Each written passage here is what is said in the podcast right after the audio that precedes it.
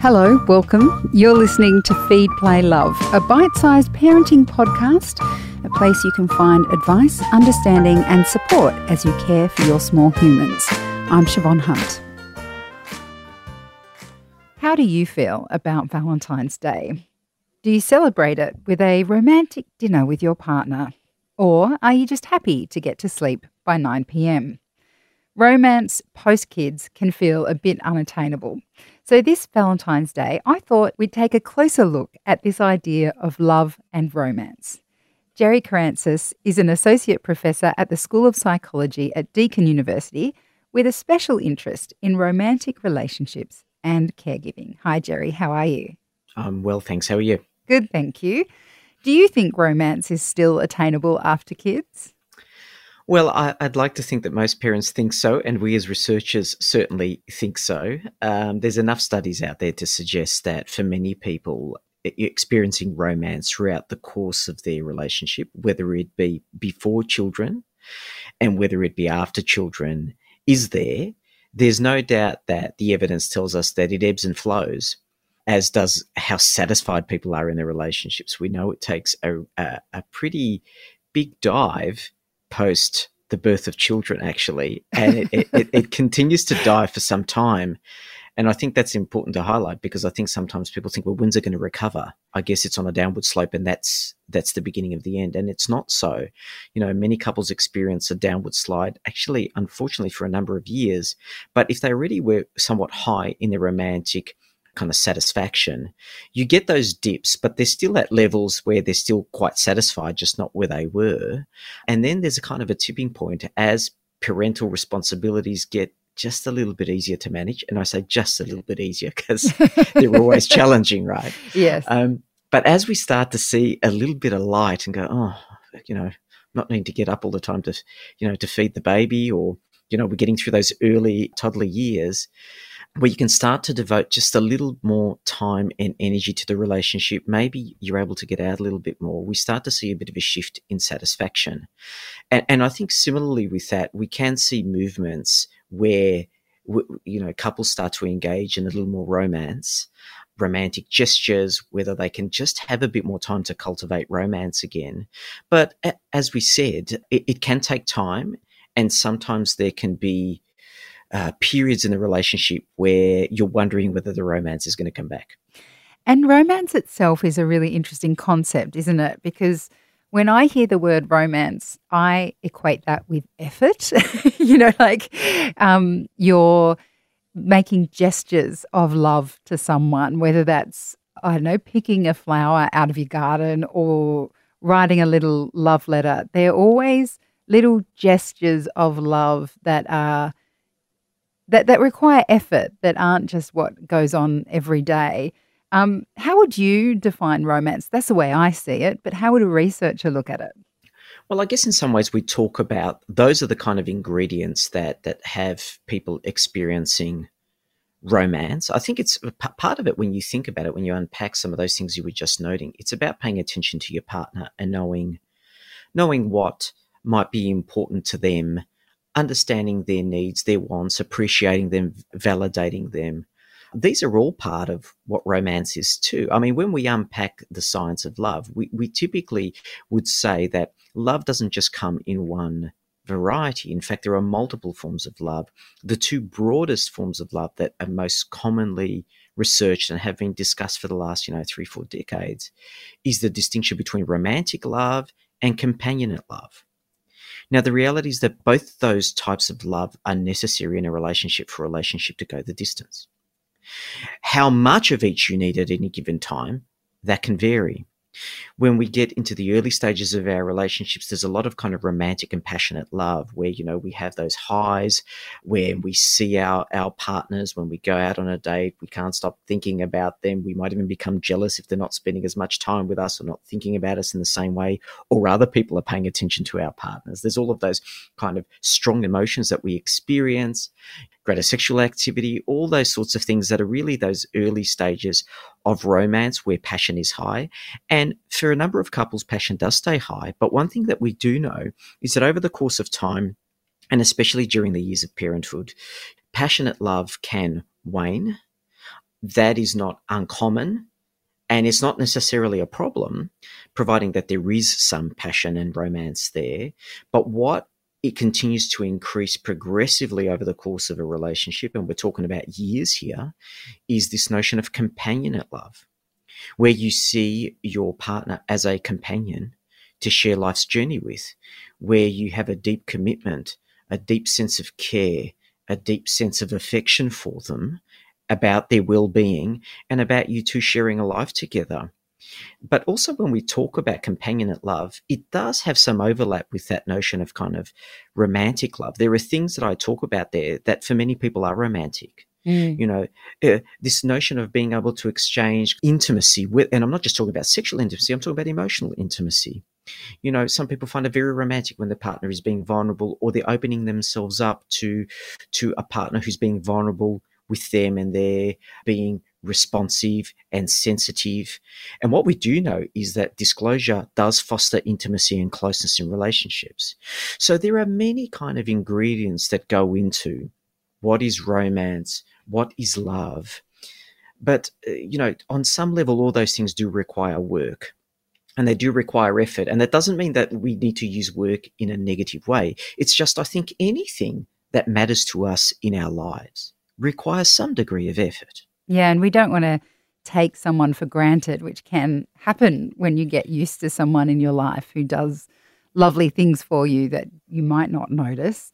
But I'm also wondering if perhaps uh, relationships and a dissatisfaction with romance in relationships can sometimes be influenced by what we see love as portrayed in movies and theatre, etc because there are so many people who get to a certain point of life that I've seen um, who just say, oh, you know, I'm not in love with my partner anymore, but we, he's a great dad and he's my best friend. Should I stay or should I go? And that seems to me not to recognize the fact that loving someone and being in love with someone can be two different things, but one doesn't necessarily mean the other's terrible. Well, no, but and we also do make the distinction in kind of research that we do and others have done is what's the difference between loving someone and being in love. And one of the biggest distinctions we make is that being in love also has that kind of sexual attraction and that passionate element to it where you're physically attracted to someone and the like. I don't think it's a very static thing either. I think people go through different stages of their lives where life is just hard, where the pressures of the world around us affect our mood, they affect how we interact with our partners and how partners interact with us. And those elements are often ignored when we talk about relationships. I mean, they are a complex enterprise that involve two people. And when it's children involved, it involves more than just you two. Even opportunities to, you know, hug and have a kiss can be interrupted with a little one in between your legs going, Hey, what about me? um, and so, you know, I think there are times where those opportunities are short circuited and the reason that I raise that is, is because it's it's important to take pause and say, well, to some extent, is it that you're not in love with the person, or that the environment that you're in and the stresses around you are acting like a block or as a barrier to doing the things that foster those feelings of love. I think that's important, you know, to consider. And here's one thing that I would say often people think that you know one of the big challenges and we talk about relationships that are in trouble or relationships that are challenged is about the negative things that are going on in relationships. Destructive conflict patterns where there's criticism contempt where people avoid having important conversations. It may be issues around infidelity it can be issues around trust it can be all kinds of things. But another thing that's actually very important in in explaining how relationships progress over time is actually the presence or the absence of positive things. You know, the idea that we engage in pleasurable activities with our partners, and they don't need to be elaborate, like we're talking about Valentine's Day, they can be small gestures. It can be sharing in a joke. You know, it can be being a little bit lighthearted about something. You can be sitting down watching a favorite movie together, or maybe a nostalgic movie that represented a particular important date that you were on or a milestone, or even doing things with a family where the two of you are more connected as a couple. It, all of these kinds of things are important experiences that don't have to be particularly grand, that nevertheless provide opportunities for reconnection And they also act as reminders about the things that you actually really do love and the things that you were attracted to about a partner. Mm. It's interesting you say that because I know, of course, that there are many parents listening to this who who won't be able to leave the home for Valentine's Day. So, so if they want to do something nice, it's probably along the lines of those things you just mentioned. But I know that if I'm ever given the opportunity to have a lovely meal with my husband and to share a glass of wine, or um, like you said, just to have fun as adults, we don't get that opportunity very often. But the times that we do, it's amazing how much more lighthearted our relationship feels. Yeah, that's very much the case, I think. And I think you, hear that anecdotally for various couples too that actually haven't gone out for a while. And when they do, they go, oh, it was just like just like it was before we had kids or or we just picked up from where we left off or we had a great time and then you just remind yourself actually when we don't have the pressures of the world around us on a day-to-day basis we actually do have a good time with one another we enjoy each other's company we're able to relax and share in activities that we both enjoy. So I think there is very much that that goes on. And I think at any time when you have children, and especially for those parents who don't have a, a, a large social network where they can rely on family and friends to look after the kids, or during everything that we've experienced as part of the pandemic, you kind of are really stuck to, to your own devices. All you can really do is make the best of, of the challenging situation you're in. So whether you redefine what those gestures are at times, I think is really important because it might be that, okay, you can't both, you know, have a intimate meal together and sharing a glass of wine as a couple, but maybe you can have a nice dinner as a family and maybe cook something that is actually special for you and your partner, but that you share with your children. Maybe you might set the table, you know, a little bit fancier than usual. You might pull out some cutlery that's sentimental. Some of those things for some people might sound trite, but it is interesting what those gestures do. And often, many of those things that we do are also nostalgic in nature.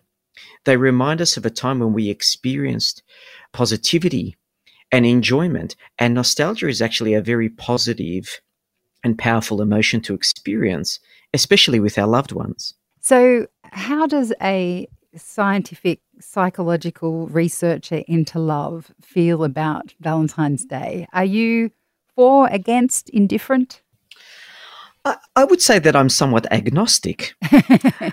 I think what really matters about Valentine's Day is what the couple wishes to do with it and how the couple wishes to celebrate it. It may merely be the exchanging of a card. It might be sitting down having a meal at home. It might be the gestures around flowers and chocolates and all those kind of stereotypical things we see that are marketed to us and alike. I don't think it matters what it is, providing that both members of the couple are on the same page about it. There are going to be those couples who scoff at Valentine's Day and go, well, you know, we don't need it.